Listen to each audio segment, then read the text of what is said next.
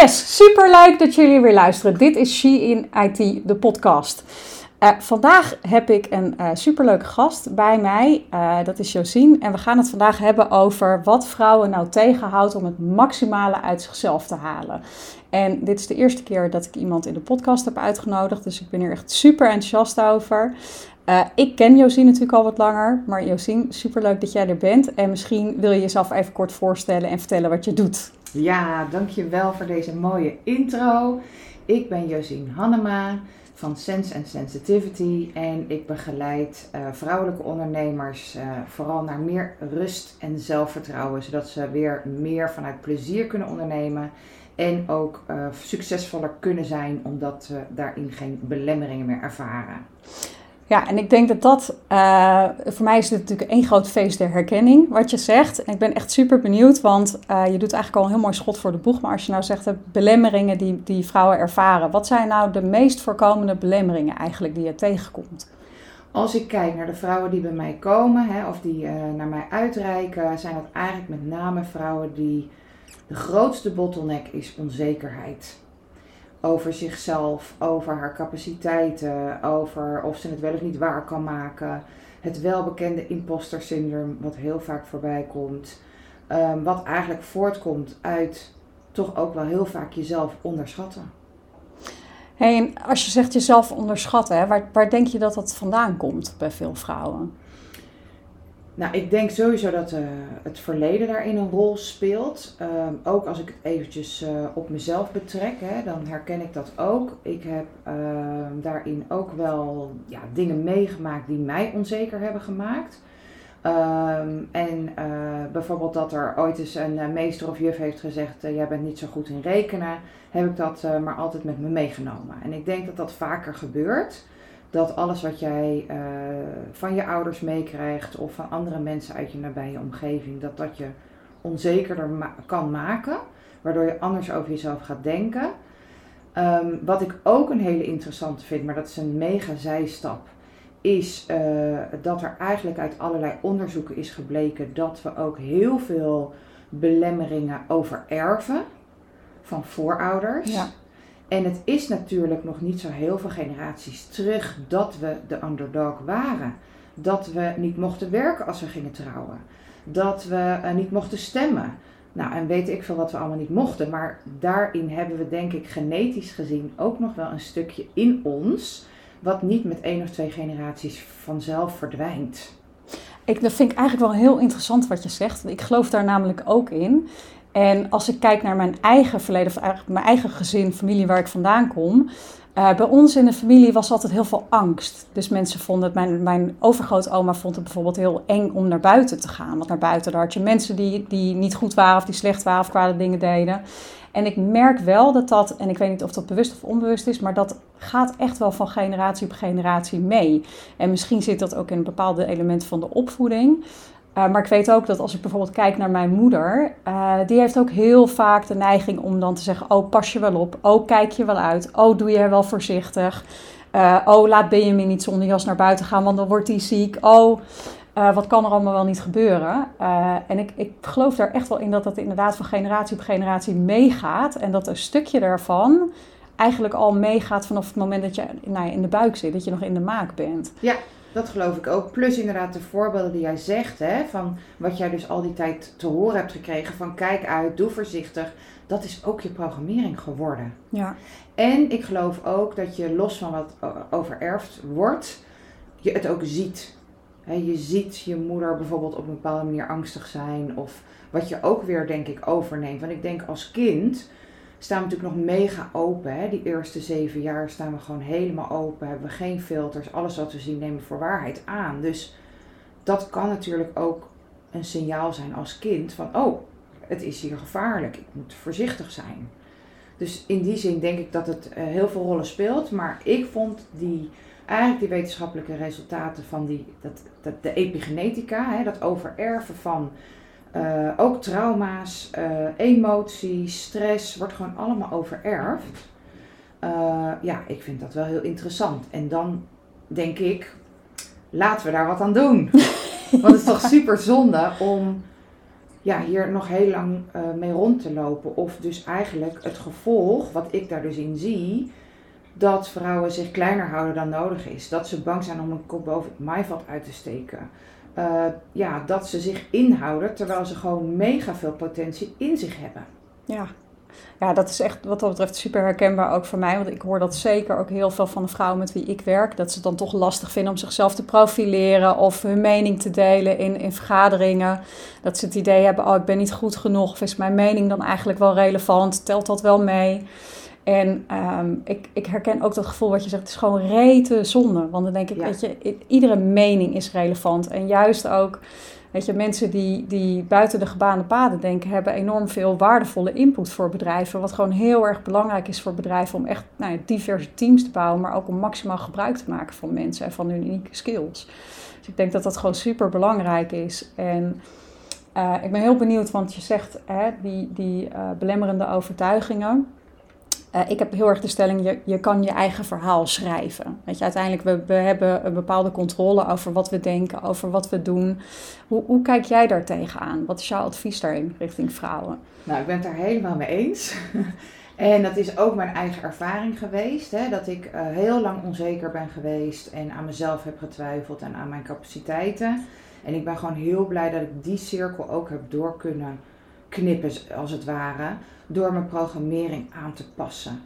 En um, wat ik daar ook wel een hele interessante aan vind, wat ik lange tijd niet heb geweten, is dat je brein niet weet wat wel en niet waar is. Dus eigenlijk betekent dat dat je carte blanche hebt in wat je kiest. Kies je in het belemmerende verhaal en dat voor te zetten, of kies je voor een ander verhaal? Nou, en ik denk ook dat daarom de wereld van visualiseren en de wet van de aantrekkingskracht en al dat soort nu natuurlijk ook aan populariteit winnen. Maar ik geloof er ook in dat je zelf een ander verhaal kunt kiezen. En, en dat tegen jezelf zegt. En jezelf dus op die manier een andere programmering meegeeft. Je hoeft niet gebukt te gaan onder je opvoeding. En dat is ook wel waar ik zelf uh, lange tijd voor gestreden heb. Van nee, ik wil dat niet. En, en wat er ook tegen mij is gezegd, bij wijze van. Uh, als ik dat niet wil, dan, uh, dan verander ik dat. Door er anders naar te kijken. En daar zit de ja. winst. Ja, en ik denk dat dat ook heel krachtig is. Hè? Want hoe vaak niet verschuilen mensen zich nog achter... ja, maar ik, ik kan dat niet of ik, hè, ik ben, ben niet uh, in staat om te veranderen... of dat is nou eenmaal met mij gebeurd. En ik denk dat mensen ook nog heel vaak in die slachtofferrol gaan zitten... en het gewoon heel moeilijk vinden om echt die regie te pakken over hun eigen leven... en dat op, op hun eigen manier vorm te geven. En je triggert mij, want um, uh, ik weet, je hebt natuurlijk uh, een tijd geleden... voordat jij het werk deed wat je nu doet... heb jij zelf ook echt een flinke stap gemaakt... en eigenlijk een hele transformatie Dus ik ben eigenlijk wel heel benieuwd of je daar iets over wil delen met ons. Of je daar iets over wil vertellen over wat je gedaan hebt en wat voor impact dat voor jou gehad heeft. Ja, ja absoluut. Um, als ik kijk naar, nou zeg maar even voor mijn transformatie, dat is nu uh, eh, 4,5 jaar geleden dat ik uh, zelf tegen de oplossing aanliep, wat voor mij de oplossing was. Als ik kijk naar voor die tijd, heb ik zeker wel 15 jaar in het bedrijfsleven gewerkt, vooral als marketeer of uh, soortgelijke functies. Um, en dat was ook een beetje mijn tweestrijd, waarvan ik verwacht dat jouw volgers dat misschien wel herkennen. Um, en daar had ik het laatst ook weer met iemand over die bij mij kwam. Aan de ene kant wil je heel graag, heb je ambitie, wil je groeien, wil je vooruit, wil je uh, meer bereiken. Alleen die onzekerheid die is zo ontzettend irritant op dat moment, want dat zorgt ervoor dat het dubbel voelt. Ja. En het zorgt er ook voor dat je kan gaan twijfelen en gaat denken: moet ik niet met minder genoegen nemen? Moet ik niet gewoon niet zo hard willen groeien en me een beetje koest houden? En dan denk ik, ik zou zeggen, kies voor die ambitie, want die heb je niet voor niks. En ik denk dat die vaak voortkomt uit een soort kernwaarde van groei en uh, jezelf ontwikkelen. En dat je dus eigenlijk die sluier van onzekerheid af moet kunnen gooien. En dat was ook wat het voor mij was. Uh, ik wilde heel graag promotie maken. Ik deed dat ook, maar wel met uh, klotsende oksels. en, uh, en de twijfels van kan ik het waarmaken? Hoeveel stress gaat mij dit geven? Omdat ik weet dat mijn onzekere kant dan enorm getriggerd werd. En ehm, dat was dus ook vaak zo, zeker als ik nieuwe dingen moest doen, als ik voor eh, de board moest eh, presenteren, als ik een nieuwe business case uit moest werken of iets moest doen wat nieuw was, werd dat het meest getriggerd. En dan was ik iedere keer weer verbaasd als ik een heel positief feedback kreeg of het eigenlijk hartstikke goed had gedaan. Ja, merkte je dan ook dat je dat een soort van niet kon, kon incasseren als het ware? Dat je dat niet kon aannemen? Absoluut. Ja, plus, uh, ook al heb ik heel vaak dus die bevestiging gehad of die feedback gehad die goed was, het hielp niet. De keer daarna was ik weer onzeker. En dacht ik, ja, doe ik het nu wel weer goed? Hè? Dus, dus daar zit ook een soort discrepantie van het zelf goed in kunnen schatten op welk niveau jij presteert. Of hoe goed je eigenlijk, dat bedoel ik ook eigenlijk helemaal met het onderschatten. Dat we onszelf dus mega onderschatten en bijna verbaasd zijn als we het supergoed hebben gedaan. Ja, ik vind dat wel heel mooi wat je zegt. Want ik denk namelijk ook dat dit een heel groot deel is waarom vrouwen een stuk minder goed vaak voor, voor zichzelf onderhandelen. Ja. Weet je, veel vrouwen hebben gewoon moeite om voor zichzelf te vragen wat ze waard zijn. En wat ze eigenlijk horen te verdienen of horen te krijgen. Klopt. Ja, klopt. Ik, uh, ik, ik denk ook, nou, dat hele stukje van dat onderschatten, dat dat heel veel voorkomt en dat het hier een soort link mee heeft. Dus ja, ik, ik uh, snap helemaal wat je daarmee bedoelt. En ik denk ook dat dat een van de gevolgen is. Plus, wat volgens mij ook heel veel voorkomt, is dat als vrouw gaat reageren op een vacature en ze heeft niet 100% vinkjes bij de eisen, dat ze het niet doet. Nee, dat gaat ze niet. Nee. En een man wel. Ja, nou ja, dat is echt, dat zie ik ook. Weet je, mannen, en ik generaliseer een beetje, hè, dus ik bedoel, ga me niet verkeerd. Het betekent niet dat alle mannen of alle vrouwen op dezelfde manier natuurlijk werken.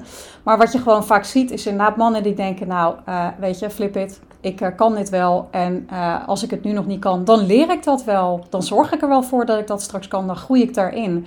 En ik denk dat heel veel vrouwen dan toch denken, nou, ik ben gewoon nog niet gekwalificeerd genoeg, dus laat ik het maar niet doen. Ja. En uh, overigens ook een heel interessant onderwerp, want ik denk dat dat echt de eeuwige drang naar perfectie is. Dat we denken, het moet 100% klaar zijn, 100% goed zijn, anders doe ik het maar niet. Ja. Uh, en ik ben heel benieuwd, want jij hebt natuurlijk op een gegeven moment voor jezelf besloten: ik ga de knop omzetten. Ja. Ik ga losbreken uit wat mij nu klein houdt. Ja. En jij bent toen uh, Creatrix gaan doen. Ja, klopt. En dat is nu ook het fundament van, van wat je doet. En ik ben eigenlijk heel benieuwd of je daar iets meer over kan vertellen. Ja, absoluut. Nou ja, eigenlijk dus hè, wetende van hoe ik me toen voelde, hè, dat hele onzekere stuk. Um, uiteindelijk uh, heb ik daar meerdere dingen voor gedaan om daar verbetering in te krijgen. Uh, maar dat hielp niet echt. Dus denk aan uh, gesprekken bij een psycholoog. Denk aan assertiviteitstraining, EMDR. Nou, verzin het. En toen liep ik inderdaad tegen Creatrix aan. Dat één op één, soort één op één begeleidingstraject om eigenlijk van je beren op de weg af te komen. Dus ik ben tot op de dag van vandaag super blij dat ik dat ben gaan doen. Want eigenlijk wat ik daarin heb kunnen doen, en dat is ook wat Creatrix doet, is de emoties en de belemmerende overtuigingen die je hebt, echt te kunnen herprogrammeren. En dan moet je inderdaad denken aan emoties als bijvoorbeeld onzeker, verdrietig, machteloosheid. Want dat komt er ook heel vaak bij kijken als we ons niet serieus genomen voelen of niet gezien voelen. He, dat hele stuk kan je eigenlijk alle emoties in aanpakken die je ervaart als belemmerend. Plus alle overtuigingen die we hebben. Kan ik het wel? Ben ik wel goed genoeg? Uh, ben ik wel slim genoeg? Hoe, hoe, hoe, vaak wij niet denken dat we niet slim genoeg zijn. Ja.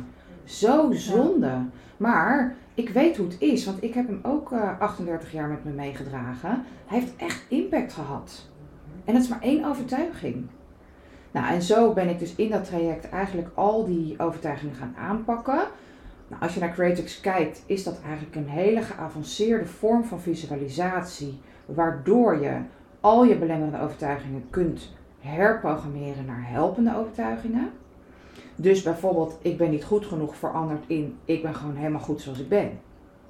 En als je dat vanuit je tenen kunt gaan voelen en geloven, omdat je hem helemaal hebt kunnen herprogrammeren, heeft dat effect op hoe je voelt en hoe je naar jezelf kijkt. En dat heeft voor mij mega veel verschil gemaakt, want ik durfde nooit voor mezelf te beginnen. Want ik was onzeker, dus ik wilde elke vorm van zekerheid in mijn leven proberen te pakken. Zoals een vaste baan en een vast inkomen. Eh, het perfectionisme wat jij net noemt, was bij mij een heel erg opvallend gevolg van mijn onzekerheid. Dat was gewoon compenseren. En niet geraakt willen worden in mijn onzekerheid. Want als ik het perfect deed, had ik de illusie dat ik geen kritiek kon krijgen. Want dat deed zeer, want dan was er weer bewijs dat ik niet goed genoeg was. Nou, en op het moment dat ik die dus eigenlijk allemaal heb aan kunnen pakken, ja, hebben, zijn die gevolgen ook verdwenen. Ik heb, ben voor mezelf durven te beginnen. Uh, ik heb dat perfectionisme losgelaten. Waarbij niet zegt dat ik niet voor kwaliteit sta. Dus absoluut, ik zal nooit de kantjes eraf lopen. Maar tot half elf s'avonds de kranen poetsen omdat alles continu perfect moet zijn, doe ik ook niet meer.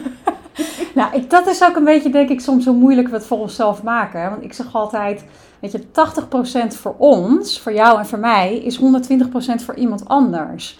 En uiteindelijk denk ik, ja, weet je, die, die definitie van perfectie bepalen we zelf, hè? Ja, klopt. Weet je, dat is maar net hoe hoog je die lat voor jezelf legt. Ja. En ik geloof ook als je dat los kan laten, ehm, weet je, dat, daar begint eigenlijk de echte magie pas. En ik weet dat ik toen ik begon met podcasten, vond ik dat ook best wel lastig. Uh, niet dat ik nou al tientallen afleveringen onderweg ben. Ik voel mezelf nog steeds beginnend. Maar ik dacht, oh, ik kan dat pas gaan doen als het perfect is. En wel leuk voor jullie, uh, voor jullie als jullie luisteren. Uh, Josien heeft mij het laatste schopje gegeven om te gaan podcasten en gewoon te gaan doen. Um, weet je, dus ik, ik zie ook echt dat dat wel een enorm verschil kan maken. En um, weet je waar ik met name ook benieuwd naar ben? Um, weet je, wat maakt Creatrix nou zo uniek? Wat maakt het nu zo anders dan andere, uh, ik wou zeggen methodologieën, maar andere ja. aanpakken? Of ja, andere zo kan je het manieren? noemen. Ja. Nou, wat, sowieso wat er heel anders aan is en waar ik dus ook echt de kracht in zie, is dat het specifiek voor het vrouwenbrein is ontwikkeld. En in deze mannenwereld is dat wel uh, uh, ja, een welkome afwisseling. Hè, waar je eigenlijk uh, al het andere wat er is, dus bijvoorbeeld psychologie, hypnose, EMDR, NLP, is allemaal door mannen ontwikkeld. Superleuk, maar je kan je afvragen hoe goed dat matcht op een vrouwenbrein. En ik geloof dat als je als vrouw de juiste oplossing krijgt, dat verandering en het loskomen van je belemmeringen helemaal niet een jarenlange uh, een moeilijke uh, stuk hoeft te zijn. En dat is wel wat we geleerd hebben. Hè? Als we willen veranderen, als we van onze oude belemmeringen af willen, of oud verdriet, of wat dan ook, dan moeten we daar heel hard voor werken. Dat duurt heel lang en dat kost bloed, zweet en tranen. Nou, als je kijkt naar Creatrix, is dat dus niet waar. Ja, want hoe lang, jouw trajecten zijn niet enorm lang, hè? Klopt. Ik was zelf na zes weken dat ik tot de, eigenlijk be besloten heb om voor mezelf te beginnen en dus zelf ook die opleiding te gaan doen, om daar zelf mee te kunnen gaan werken. Um, maar gemiddeld, een gemiddeld traject bestaat bij mij uit uh, ja, zes sessies. Niet iedereen wil het in zes weken, sommigen willen iets meer weken ertussen op het, op het einde. Maar ja, twee, drie maanden ben je gewoon klaar. Ja. Dan heb je het gewoon veranderd. En ook nog eens op een blijvende manier. Ja, en ik moet, dat wil ik er echt wel echt bij zeggen, want ik ken Josien wat langer. Uh, en ik zie echt wel een verschil ook bij jou, zeg Ja. maar, van voor je traject en, en hoe, je, hoe je nu bent als persoon. Ja. Hoe ik jou nu meemaak. En laat ik vooropstellen, dat betekent natuurlijk echt niet dat we, dat we nu allemaal perfect zijn. En ik bedoel, er zijn ook echt nog wel momenten misschien dat jij af en toe denkt... Uh, Absoluut. Nou, Ik even- ben nog steeds een mens. ja, dat je toch nog misschien even wat van, dat, ja, van die oude gewoontes of dat oude zeer voelt bovenkomen. Maar ik denk wel door, door die bewustwording dat je daar wellicht veel beter mee om kan gaan. Ja. Nou, ik moet zeggen, wat eh, eh, enorm helpt met Creatrix is dat je triggers worden dus ook veel zachter. Dus daarom doe ik ook nog steeds Creatrix als ik nu een trigger heb. Ehm, en dat is gewoon heel fijn om te weten. Dat ik denk dat we allemaal wel eens een moment in ons leven hebben of een trigger in ons leven hebben die ons best wel ondersteboven gooit. Hè? Dat we echt van de leg raken, zeg maar. Hoe fijn is het dan om dat in te kunnen zetten?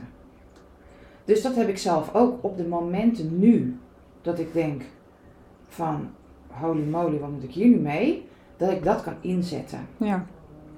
En eh, dat vind ik een opvallende bij vrouwen. We worden denk ik heel erg gestuurd, gewoon door hoe we in elkaar zitten, door emoties. En de lading van emoties. En bijvoorbeeld ook de lading, de emotionele lading van oud zeer. De emotionele lading die komt bij niet goed genoeg voelen. Of falen. Of nou, ieder zijn andere woorden ervoor. En op het moment dat je die emotionele lading vermindert, stuurt dat ook niet meer zo je gevoel en je gedrag. En dan wordt die weg veel vrijer om je gedrag anders te gaan doen. Je krijgt daar een bepaalde vorm van controle over, Juist, is mijn je ervaring. krijgt regie. Ja, Klopt. je, dat je gewoon een stuk bewuster bent van oké, wat gebeurt er nu? Wat gebeurt er met mij? Waarom voel ik wat ik nu voel? Ja. Waarom denk ik nu wat ik denk?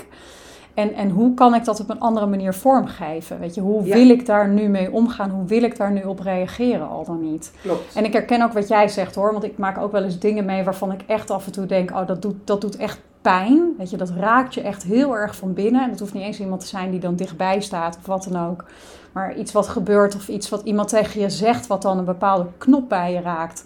Wat misschien wel helemaal los van die persoon staat, maar wat echt een bepaald oud zeer is. Ja, En ik weet inderdaad nu ook voor mezelf eh, dat ik daar een stuk bewuster mee om kan gaan. En ik weet ook, ik bepaal uiteindelijk altijd zelf hoe ik me ergens bij voel en wat ik daarmee doe. klopt. En dat is ook een stukje regie dus over hoe je je voelt. Die je dus dan merkt. Ja, En dat helpt Ja. in dat je het anders kan gaan doen. En dan kom je weer terug op dat stuk dat je merkt dat je die belemmering dus hebt kunnen doorbreken. ja mooi is dat. Hè? Dat is eigenlijk wat het is. Ja, ik vind het wel heel bijzonder. Ik, ehm, een ander ding wat ik, wat ik wilde vragen aan je. eh, een hoop van mijn volgers en luisteraars zijn, zijn vrouwen in de IT en in de techsector. Eh nog steeds een best wel nou ja, door mannen gedreven wereld. Want laten we wel wezen, het overgrote deel van, van, de, van de mensen die werkzaam zijn in de sector zijn nog steeds man. Eh, wat denk jij dat eh, daar de impact van kan zijn op vrouwen? Weet je, als je als vrouw zijnde nou in zo'n, in zo'n mannelijke wereld terechtkomt, Ja. eh, wat, wat zie jij dan veel gebeuren?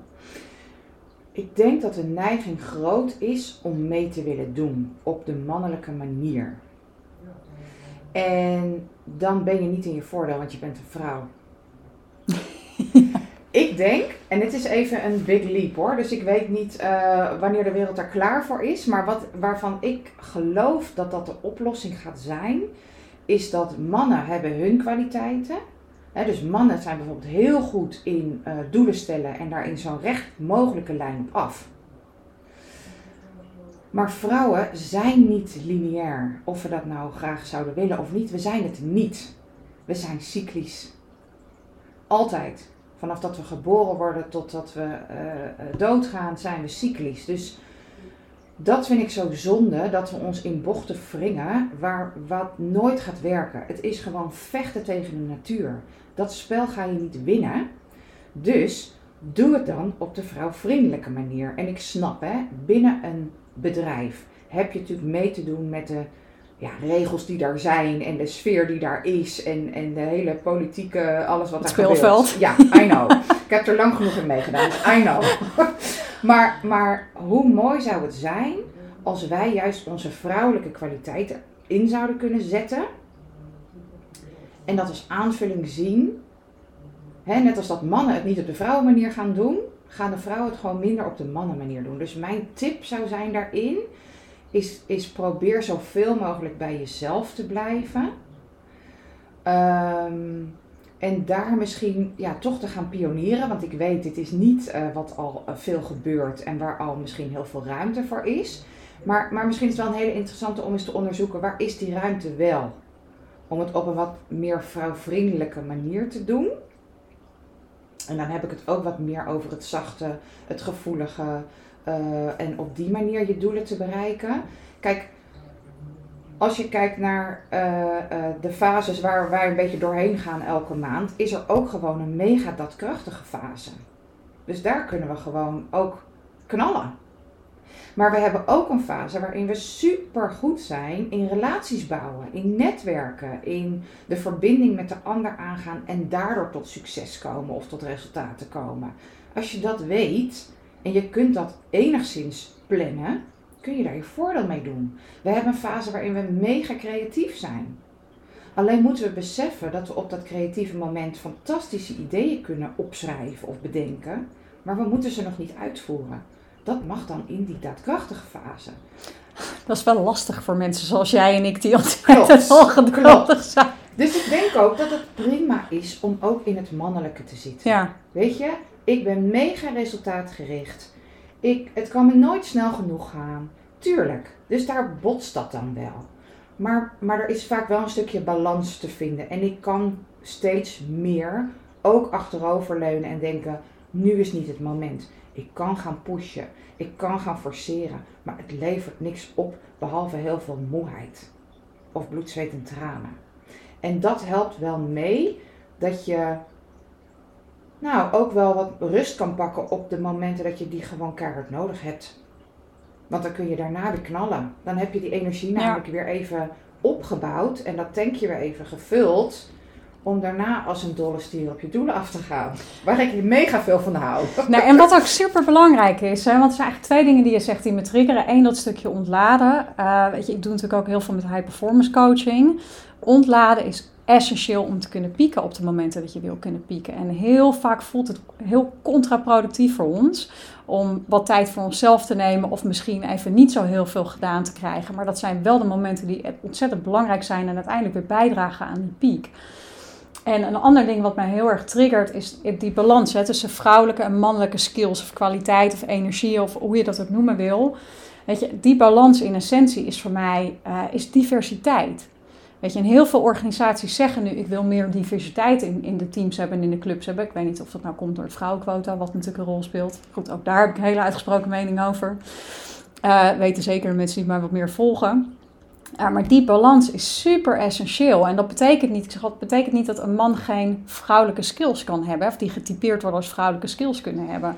Maar als je dat kan omarmen en mensen in hun kracht kan zetten. En, en in hun eigen unieke skills kan waarderen en kan laten groeien, weet je, dan heb je pas echt diversiteit en inclusie in je team. En ik geloof dat je dan ook pas echt teams kan bouwen die dus uitblinken, voor organisaties kan neerzetten die echt het verschil maken en echt impact maken. Ja. Dus ik, uh, ik, ik, kan me echt volledig vinden in wat je zegt. Dat ik, het, nogmaals, het sluit heel erg aan bij mijn visie. En ik denk ook dat het goed is dat vrouwen uh, dat mogen horen. Weet je? Dat je mag zijn en mag zijn wie je echt bent. En ben je hartstikke doelgericht, dat is ook, dat is ook helemaal goed. Hè? Ik bedoel, jij bent jij in al jouw uniekheid. En als je in die kracht kan gaan staan, ik denk dat dan, ja, dan echt de magie begint voor jezelf. Ja, en dat is ook logisch, want dan ben je vooral jezelf. Ja.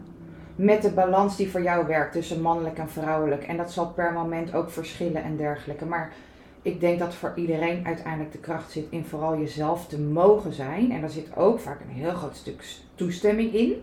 Geef je jezelf die toestemming. En dan komen we weer terug op onzekerheid, want vaak is dat lastig hè, om die toestemming aan jezelf te geven op het moment dat jij je onzeker of niet goed genoeg voelt. Dan vind je het lastig om jezelf te durven zijn, maar daar zit wel de kracht. Dus hoe meer jij jezelf durft te zijn, ook hoe meer het floot, hè? hoe meer het gewoon vanzelf gaat, hoe meer plezier je eruit haalt, energie, in plaats van ja, jezelf helemaal opmaken en, en, en die reservetank leeg en, en nou, met alle gevolgen van dien en met een burn-out op de loer of whatsoever. En ik denk dat daar ook mega veel winst ligt. Nou, dat denk ik ook. Wat denk ik wel meeweegt is dat, uh, weet je, het is soms best wel uitdagend om jezelf te zijn. Want mensen zijn ook gewoon snoeihard naar elkaar. Weet je, mijn ervaring is echt, en zeker ook nu met social media zie ik dat best wel gebeuren. Mensen kunnen echt keihard tegen elkaar zijn en lelijke dingen over elkaar zeggen, waardoor het soms best wel lastig kan zijn om, om echt jezelf te zijn. En als jij, als je nou één tip zou mogen meegeven vandaag aan de vrouwen, van, om, echt jezelf te zijn. Wat zou je dan zeggen, veel, weet je, probeer daar eens mee aan de slag te gaan. Of dat is te doen om, om echt wat meer in je kracht te gaan staan en bij jezelf te blijven. Ja, ik zou dan zeggen, ga op onderzoek uit voor jezelf. Uh, daar zijn vaak ook wel allerlei oefeningen voor. Hè? Dus ga eens ontdekken, uh, waar zit bijvoorbeeld energie voor jou? Waar krijg je energie van? Wat kost je energie? Ik, ik weet dat we gewoon in onze maatschappij heel erg geneigd zijn om te kijken waar ben ik goed in. En ik durf wel te zeggen dat we dat wat meer los mogen laten. Want dat zegt niet alles. Want misschien ben je wel goed in iets wat je super stom vindt. Ja. Hou ermee op. Ja. Maar wat vind je leuk? Waar krijg je energie van? Waar word je blij van? Wat kan je uren aan een stuk doen waarbij de tijd vliegt? Dat zijn dingen die je leuk vindt en die bij je passen. En, en, en ga, ga daar meer van doen. En, en, ik, en natuurlijk ook wel een stukje van, hé, hey, wat zijn je waarden? Wat vind je belangrijk? Um, uh, waar word je, en, en daarin ook, waar word je blij van? En dat je jezelf daardoor beter gaat begrijpen. Ik had laatst weer een enorme eye-opener dat ik daar niet eerder op ben gekomen. Maar toen ontdekte ik dat groei eigenlijk nou, misschien wel mijn belangrijkste kernwaarde is. Waardoor ik nu begrijp, waardoor ik het lastig vind om gas terug te nemen. Waardoor ik het lastig vind om een heel weekend niks te doen en niet nuttig bezig te zijn. Bloedirritant, maar ik begrijp het nu wel. En dat helpt ook, want dan heb je wat meer begrip voor jezelf. Van waarom doe ik wat ik doe? Waarom ben ik wie ik ben? En dat dat gewoon goed is. En hoe vind je daar dan die rust in? Want ik, dit is voor mij het feest der herkenning.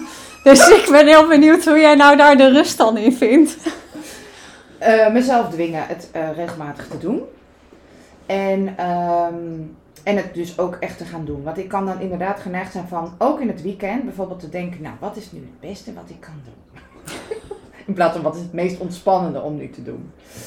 Um, en, maar dan ga ik toch denken van, hé, hey, wat is echt lekker ontspannend? Is dat een boek lezen of is dat even, weet ik veel, door, door het bos wandelen, muziek luisteren, maakt niet uit, hè?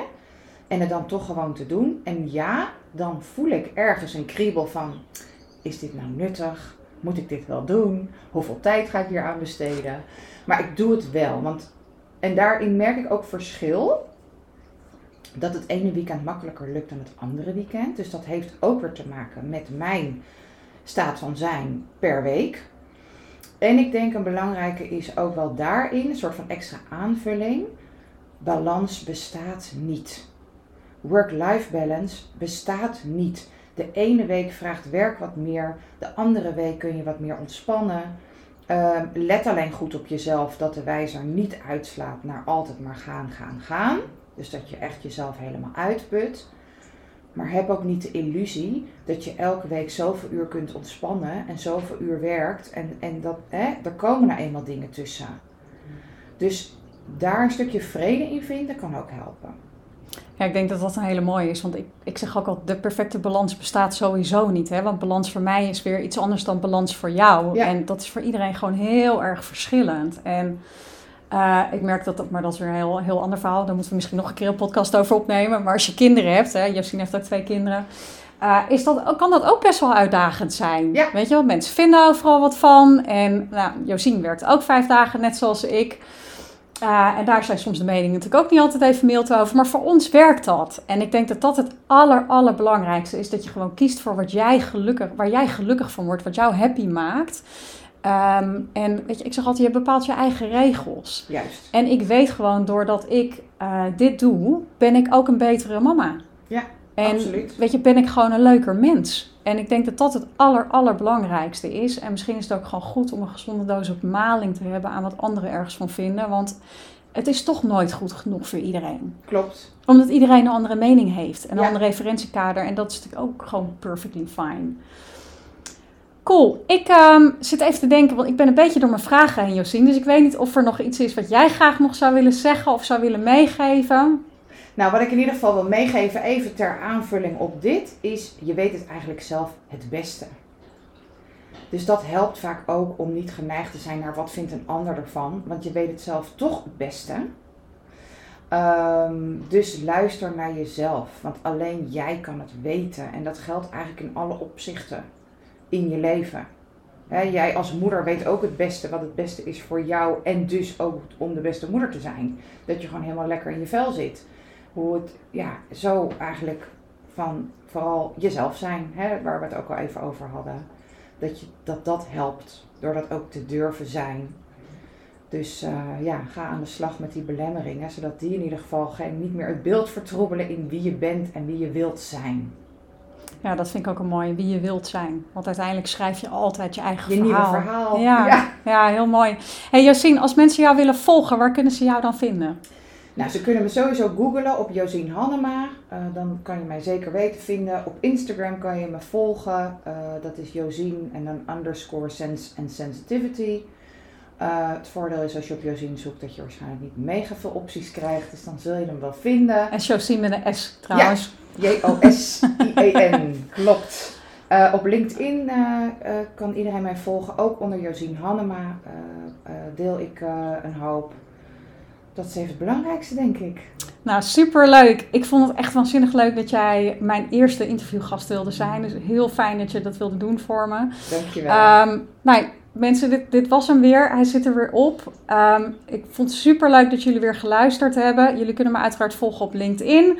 Mochten jullie inspiratie hebben voor leuke onderwerpen of zeggen, goh, daar hoor of lees ik graag wat meer over, laat het me vooral weten. Ik waardeer jullie feedback enorm en ik probeer het ook altijd mee te nemen in mijn content. Dus laat het vooral weten. En tot de volgende keer.